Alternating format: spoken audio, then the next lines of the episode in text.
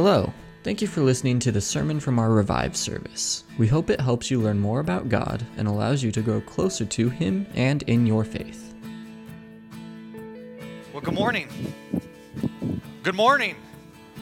Good to see each of you here. Our children are dismissed for Children's Church. If you would take your Bibles or your electronic device and you turn with me to the book of Psalms. So we're going to look at Psalm chapter 16. Last week we finished up our study through the book of Jonah. And if you missed that, you can go onto our website, um, www.westhillbaptist.com, and you can look at that and uh, look up any other past sermons that you may want. I always tell people if you need a good nap, uh, just hit play on that, and that, that will help you uh, go to sleep. So let me just say this morning if you're fighting it, if you're tired, don't fight it. Just, just let yourself go, okay? And uh, my son, I said that one Sunday, and my son's like, Dad, I just let it go. I just went to sleep. And that's fine. Just I just don't want to see your head nodding, okay? It's better just to just to relax. Don't don't strain your neck muscle. Um, we'll, we'll, look at today Psalm 16, and next week uh, what I have. What I have on my agenda is another psalm. We'll see what the Lord has and what He desires. But I want to read through this psalm, and we're going to read through it through two different translations. The first is going to be the New Living Translation. And, uh, and I just want, if you would, as I read through it, if you would just listen and then we're going to go back and I'm going to show you a couple passages actually in the New Testament of where some of these verses are quoted in, uh, in Acts. And then we're going to look at it from the ESV and from the English Standard Version. Um, so as you sit there, would you just just tune in and I'll, I'll give you a little preview. Um, the the psalm, the kind of the title, it's called uh, it starts with the letter M, and I'm not even going to try to say it because people are going to make fun of me afterwards. But, uh, but when you translate it, Miktam, I see I said it and now you're laughing, but Miktan, uh, Miktan of David. When you translate that, uh, a lot of scholars debate over what that meaning is. Um, I would probably towards tend to lean and and um, Spurgeon says this too. It's probably meaning there's there's something about this psalm that makes it a little bit different. And so, uh, with that, that term can be translated gold or golden. It could be also a musical term. So we don't we don't know for sure. So I wouldn't stake my life on it. But if you think about it, this being a golden psalm or a golden song and when we get into it, I think you'll see why, uh, why this term is used here because of, of, of what's in it. And, uh, and so I'm excited to walk through it with you. And so this golden psalm, um, I want to read to you uh, from the New Living Translation. It'll be up on the screen as well. And then we'll, we'll look at those passages in Acts, and then we'll look at it from the ESV version. So let me read it to you, and you listen to the golden psalm here. David writes this it says, Keep me safe, O God, for I have come to you for refuge. I said to the Lord, You are my master. Every good thing I have comes from you. The godly people in the land are my true heroes. I take pleasure in them. Troubles multiply for those who chase after other gods. I will not take part in their sacrifices of blood or even speak the names of their gods. Lord, you alone are my inheritance, my cup of blessing. You guard all that is mine. The land that you have given me is a pleasant land. What a wonderful inheritance. I will bless the Lord who guides me. Even at night, my heart instructs me. I will not be shaken. I know the Lord is always with me. I will not be shaken, for he is right beside me. No wonder my heart is glad and I rejoice. My body rests in safety. For you will not leave my soul amongst the dead or allow your Holy One to rot in the grave. You will show me the way of life, granting me the joy of your presence and the pleasures of living with you forever. May God add his blessing to the reading of his word. Would you pray with me? Lord, we're thankful for this time to, to gather together corporately, to pause in the busyness of our lives, and, and to sing praises, to worship you, to put you in the rightful place on our minds and in our hearts. And I pray, Lord, that as we dig into your word now, that your spirit would, would reveal and tear back the walls and the boundaries and, and the guards that we so often put up on our hearts. Lord, that you would strip those away and that you would help us to see you and that you would work in us to teach us and to show us who you are and how we're to live. What your word tells us, Lord, may we grasp hold, may we hear it, and then may we live it. We love you, Lord, and we pray this in the name of Jesus. Amen. I want you, if you would now, turn over with me to the book of Acts, Acts chapter 2. We'll come back to this psalm and we'll kind of take it verse by verse, but let me go over to the book of Acts because Acts chapter 2 verses 32 or 22 verse 33, we're going to kind of pull out this is where Peter is presenting his sermon all right, at uh, Pentecost. Uh, and as he's standing there, uh, verse 14 tells us that Peter is standing with the eleven. He lifted up his voice and he addressed the crowd and he addressed the people around him. So jump down to verse 22, Acts 2, verse 22, because Peter is going to use part of this psalm uh, in his address of making the case that Christ is the Messiah that this man that the Jewish religious leaders put to death is actually the Messiah and he has risen from the dead. And so here Peter's giving his argument in that way. He's preaching this sermon. And we'll start in verse 22. It says, Men of Israel, hear these words Jesus of Nazareth, a man attested to you by God with mighty works and wonders and signs that God did through him in your midst, as you yourselves know. This Jesus, delivered up according to the definite plan and foreknowledge of God, you crucified and killed by the hands of lawless men.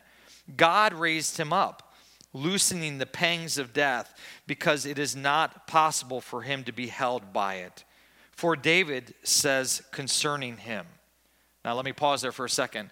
We see over in Psalms, the beginning of the title, that this was a psalm of David. All right? But now we see it even confirmed. All right? Confirmed by here Peter saying, This is what David, King David, has said. So he says this I saw the Lord always before me, that he is at my right hand, that I may not be shaken. Therefore, my heart was glad, and my tongue rejoiced, and my flesh also will dwell in hope. For you will not abandon my soul to Hades, or let your Holy One see corruption. You have made known to me the paths of life. You will make me full of gladness with your presence. Brothers, I, I, may say to you with confidence about the patriarch David that he both died and was buried, and his tomb is with us to this day. Being therefore a prophet, and knowing that God had sworn with him an oath to him that he would set one of his descendants on his throne. He foresaw and spoke about the resurrection of Christ, that he was not abandoned to Hades, nor did his flesh see corruption. This Jesus God raised up, and of that we are all, we all are witnesses. What's neat is when we read, and we're going to go back to Psalm 16 in a minute, but it's David speaking about not only the truths of God in his own life, but it's also foreshadowing the coming Jesus, the coming Messiah, the promise of the one who would be delivered, that God would deliver him from death and not leave him in the pit. Now, flip over a couple chapters now with me to Acts chapter 13. Here is another reference that we see in Acts, Acts 13, and we're going to look at verses 32 through 38. So Peter is preaching that sermon. We're going to come over in chapter 13, and now we see Paul. Paul and his companions uh, have set sail, and they have uh, come to Perga. And John went back to Jerusalem, verse 13, but then they went on from Perga and came to Antioch. And so they, in the Sabbath day, they went into the synagogues and they sat down. So there was the reading of the law, and then Paul starts preaching here in Acts 13, and we're going to pick it up in the middle of his sermon, verses 32 through 38. And let's look at see what Paul has to say about this psalm that David wrote. So Psalm or Acts 13, verse 32. Paul says this as he's preaching, and we bring you the good news that what God promised to the fathers, this he has fulfilled to us, their children, by raising Jesus, as also it is written in the second psalm You are my son, today I have begotten you. And as for the fact that he raised him from the dead, no more to return to corruption, he has spoken in this way I will give you the holy and sure blessing of David. Isaiah 55 3 there. Therefore, he also says in another psalm, this is our psalm, Psalm 16, you will not let your Holy One see corruption. For after for David, after he had served the purpose of God in his own generation, fell asleep and was laid with his fathers and saw corruption. But he whom God raised up did not see corruption. Let it be known to you, therefore, brothers, that through this man forgiveness, forgiveness of sins is proclaimed to you. Through what man? Jesus. Paul's trying to explain and say this psalm, the truths were for David, but the truths go much deeper than that the truths talk about the Messiah, Jesus. Now flip back to Psalm 16 and let's read it now. Aren't you thankful for the whole Word of God? I, I am, because when you just read the Psalms, uh, there's sometimes you read it, you're like, oh, that's a great psalm. But then when you read other parts of Scripture, it just it's like sometimes like a mask that's just taken off, and you're like, whoa, I, I, that's so cool. I didn't see that before.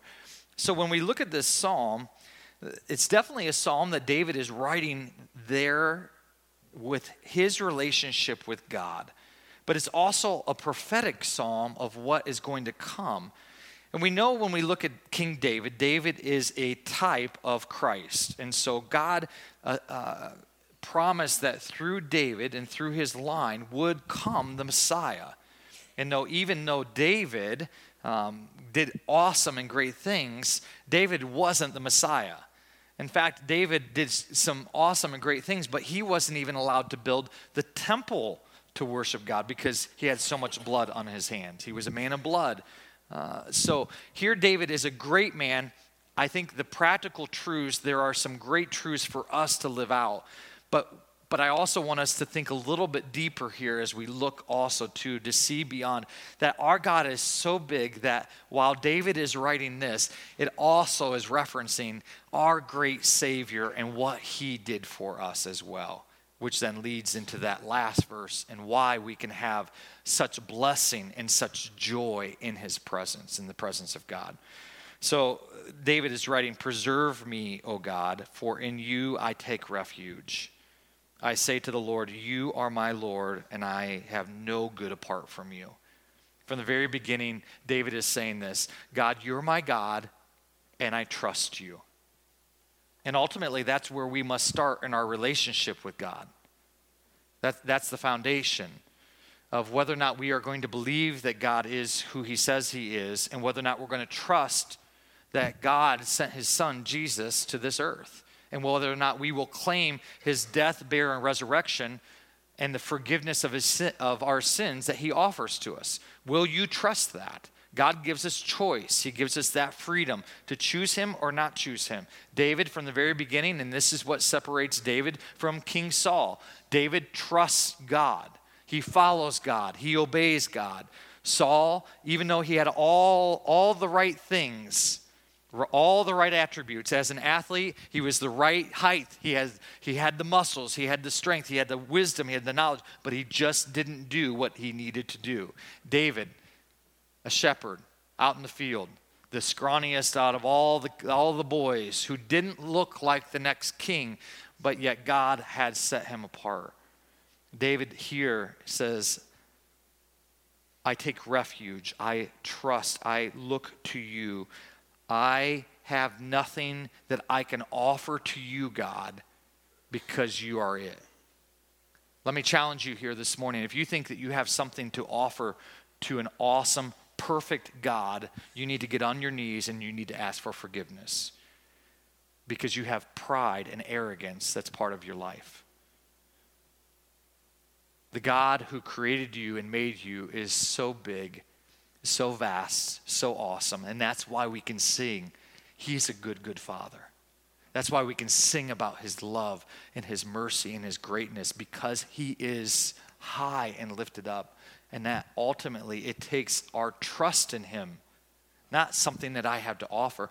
Well, God, I, I got this. I, I have, no, this is King David. And he says, Listen, I have no good apart from you. Let's keep going. Verse 3 As for the saints in the land, they are the excellent ones in whom is all my delight. David, as he looks around, he's like, you know what? I take great pleasure in seeing, seeing your people as they trust you and worship you and follow you. I, I get this.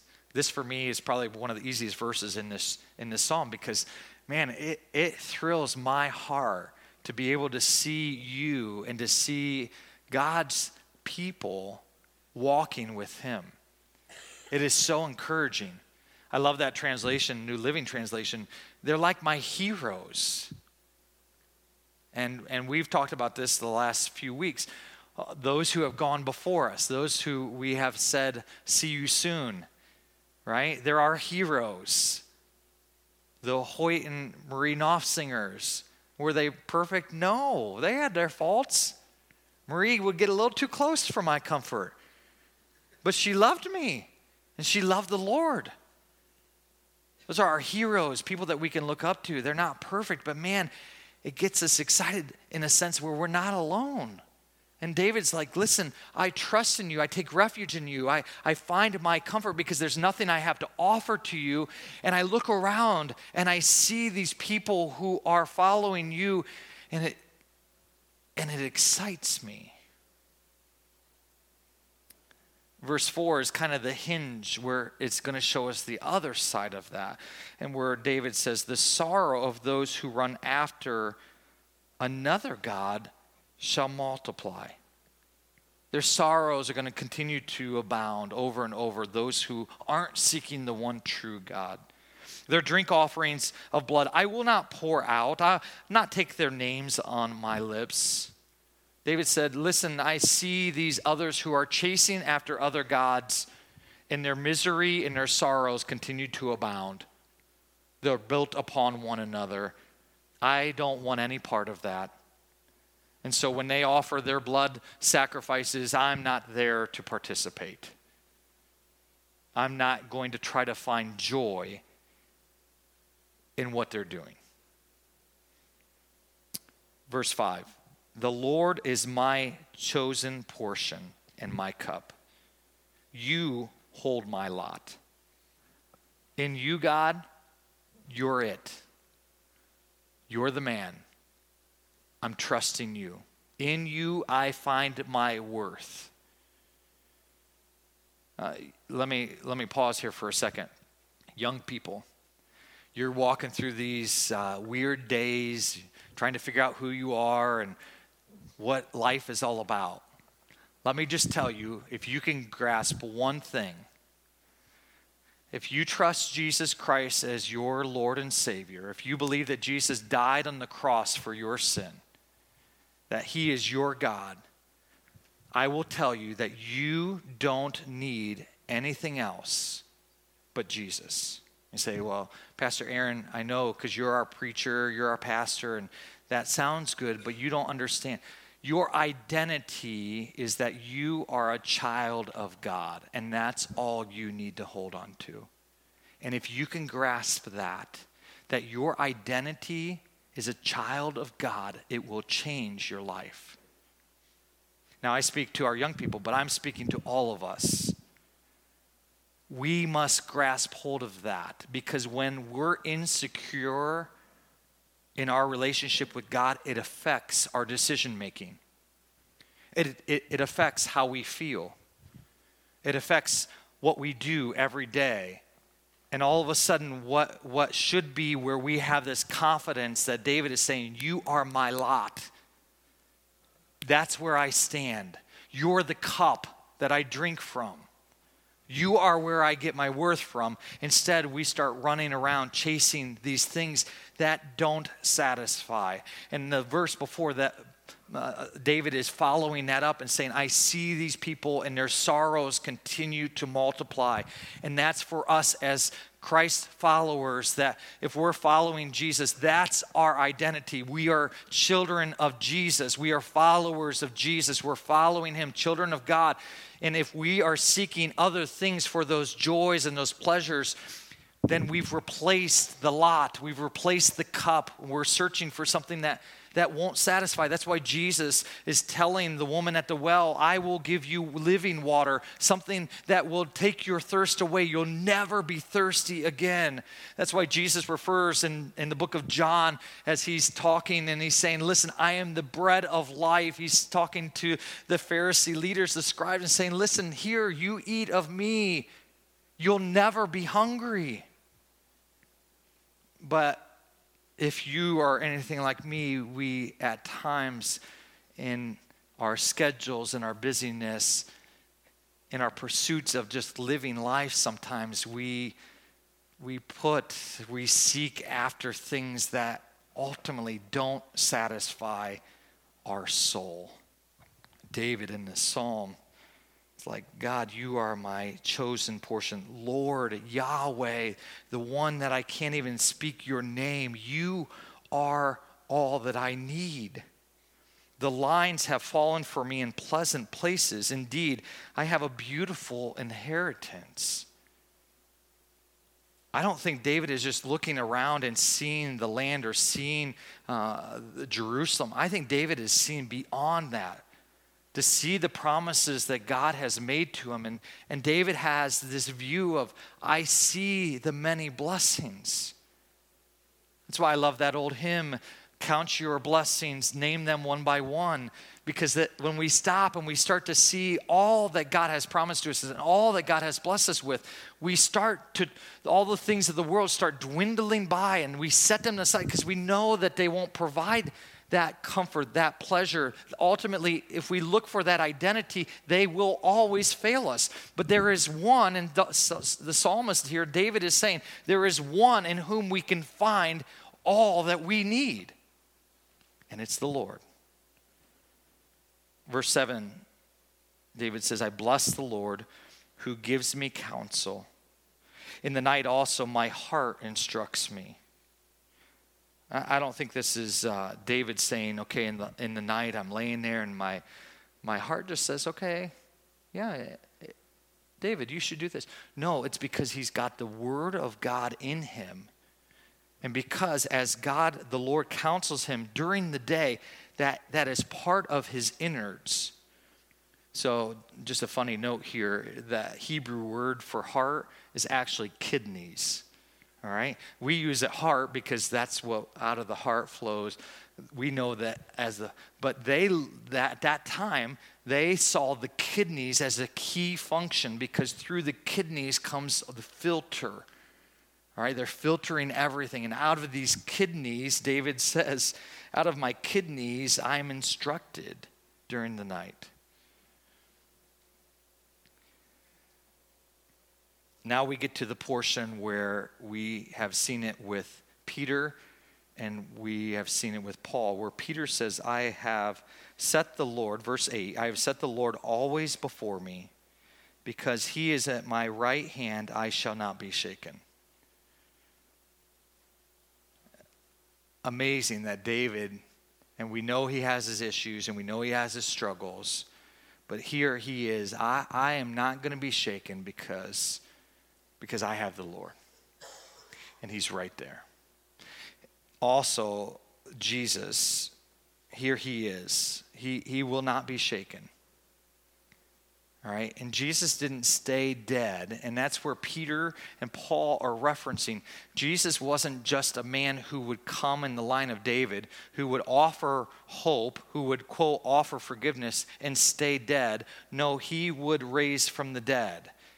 And their point was this that ultimately, verse 9, therefore my heart is glad and my whole being rejoices. My flesh also dwells secure.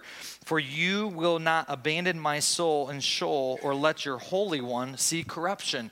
Jesus lived a perfect and sinless life. Jesus, when he died, he went to the pit of hell to get the keys of Hades, but ultimately he did not stay there. Jesus rose from the dead. God brought him back to life.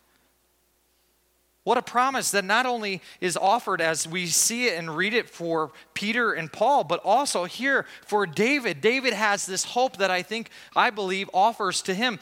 God will not let his children stay dead.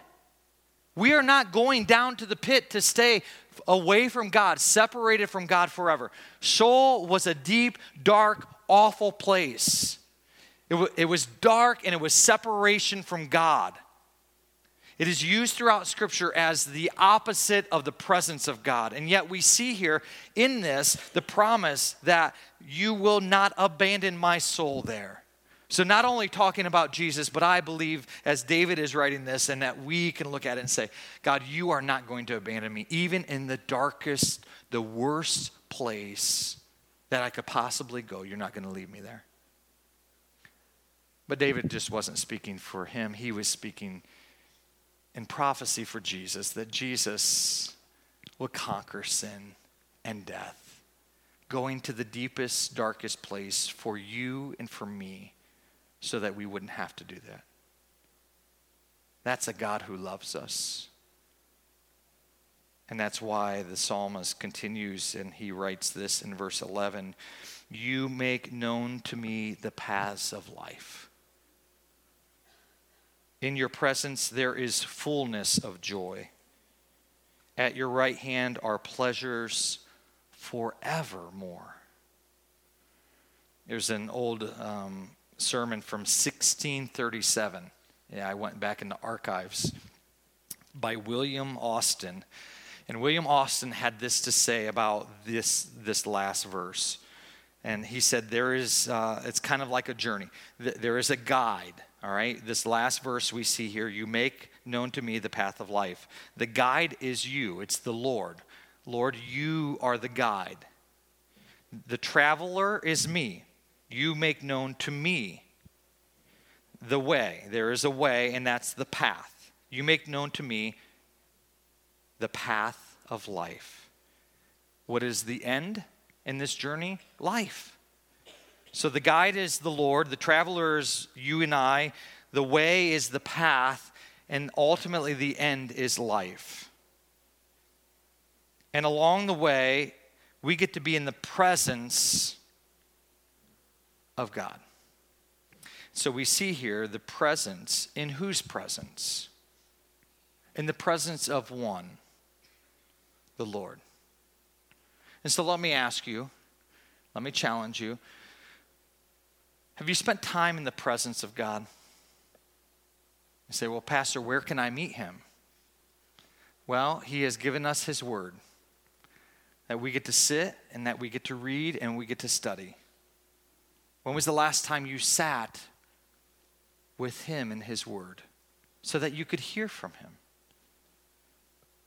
He's also given us this great thing called prayer, where we can speak to God and share with Him our heart, but that we may also sit and listen to Him as He speaks to us.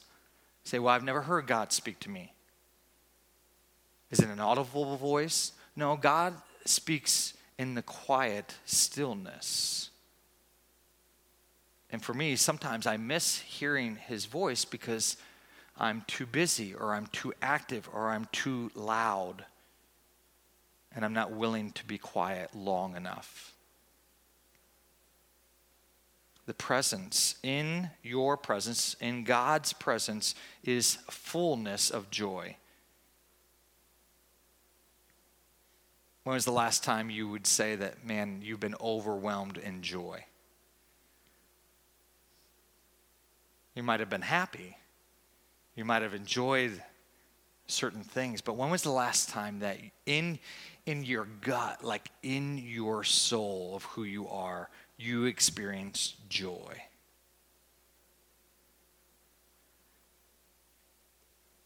David is saying, Let me tell you where you can find true, lasting joy in this journey of life as you go along the path. It's in the presence of God. And then he finishes, At your right hand are pleasures forevermore. We don't sit on God's right hand, okay? We don't, uh, it's funny how kids interpret, right? They read this and they're like, You're sitting on his right hand? What happened to his left hand? That's a joke. That's okay. When we think of the right hand, that was, that was a position of authority. That was a position of power. That was a position of honor. And we, as God's children, are there in the presence, experiencing the fullness of joy. And David says, At your right hand are pleasures forevermore. He's talking, he's talking about this Jesus, the Messiah who was coming, who would not only die, but not be left there, but be raised again and then be seated on the right hand of the Father. But there's also a reference here whereas the king, King David, as he's sitting on his throne, the person to his right would be a person who would enjoy that honor and that authority and that pleasures of the king. And, and David is saying, I enjoy that with my God. I get to sit at his right hand. You and I, we get that great privilege. Now, let me, let me follow all this good news with, un, with this, because I don't, I don't want you to get, uh, be mis, misunderstood here. I don't, I don't want to be misunderstood. In the fullness and the greatness of the love and the promises that we read here about our God, that does not give us the liberty or the right to do whatever we want to do. Too many, too many of those who are followers of Jesus or claim to be followers of Jesus, I don't know their heart. God does. But too many of us who walk the walk on the face of this earth today, who claim to be followers of Jesus, will say, I asked Jesus to forgive me of my sins. I asked him to be my Savior. I, have, I am his child. He's my God. I'm saved. But too many are, are doing their own thing, who want to live life the, their own way. When you think about King David and what he is saying, and, and, and, and the fact that there is somebody who's on the throne, that means that they have the authority. We saw from the very beginning David's cry, and where he says, Preserve me, keep me safe in you, in you I run to like a, a, hen who has little chicks who run under her for safety. God, to you I am running to. I find my help and my all in you. And today we will explore all that the world has to happen, have, have to give us. And then too often we are left dried up and desolate. We are weary and we're discouraged because we in ourselves are seeking joy, we're seeking pleasures, that the world offers to us, but that is contrary to what God's word tells us. And we can't live life that way. That's why I said our identities are as God's children. Jesus paid the price, and that price was huge. He shed his blood, perfect blood a person, and not just any person. The Son of God died for you. And while we clap and we applaud and we say, oh, that's great. When we live life every day, is it focused with that, man, this person died for me so that I may experience joy so that I could experience deliverance, so that I could experience peace in His presence. Not only today, but forever. This was the cost. Or do we look at life and say, well, I know God forgives me and God offers grace and mercy, and I just want to try this, or I don't feel like doing that. In the presence of God, the fullness of joy is found. So, why are we walking every day? Well, I haven't had time to read my Bible. I just haven't had time to sit down and pray. Pastor, you don't know. You don't understand. My life is so crazy and I, am trying to do it, but I just can't do it. Listen, don't, don't come to me with your excuses. Not that I don't care. I do. I love you. I care for you, but talk to God. That's the great part about this psalm is David is saying, I have a relationship with the creator God. And he offers me everything that I need. It's all right there. And it's there for you and for me too. But God gives us choice. Will we choose to walk into his presence, to experience what he has for us?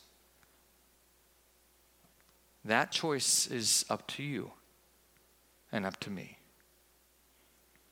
So if you're feeling worn down and you're feeling tired, go to the presence of the Lord.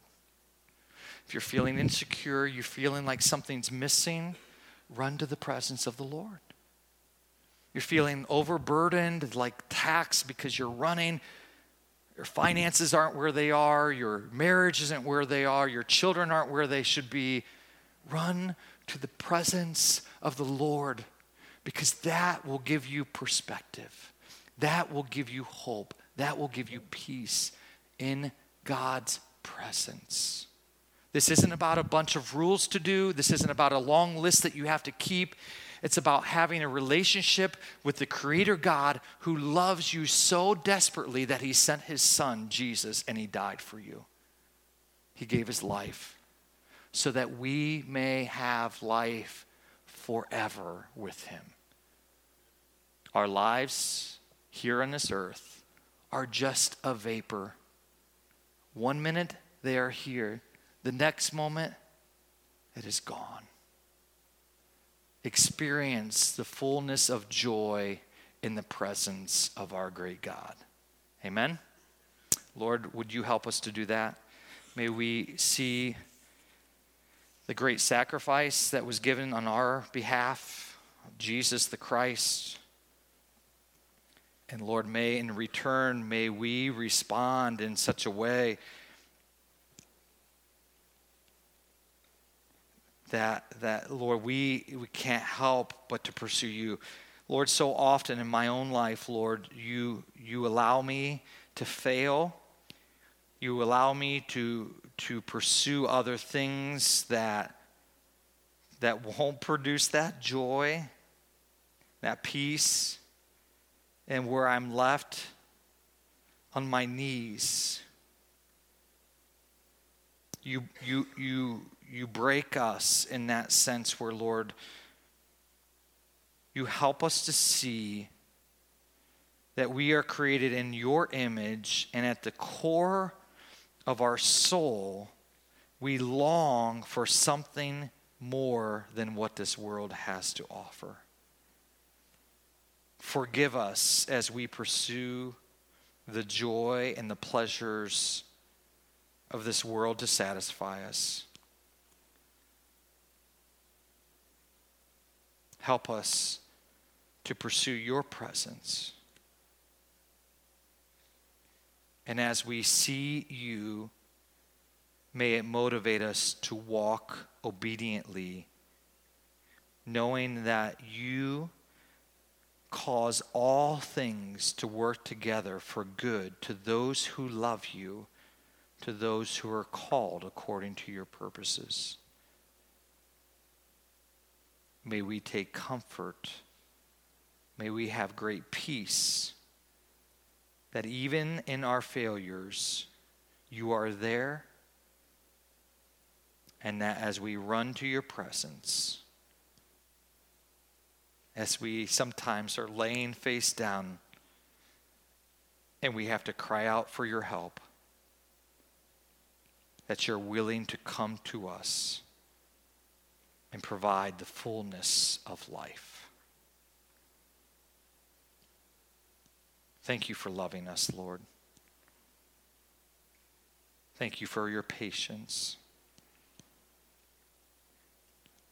You've placed us here on display for the world to see that you are a true and living God. Help us to do our best to allow your light to shine through us this week. We pray this in the precious name of our Savior, Jesus the Christ, the Messiah. Amen.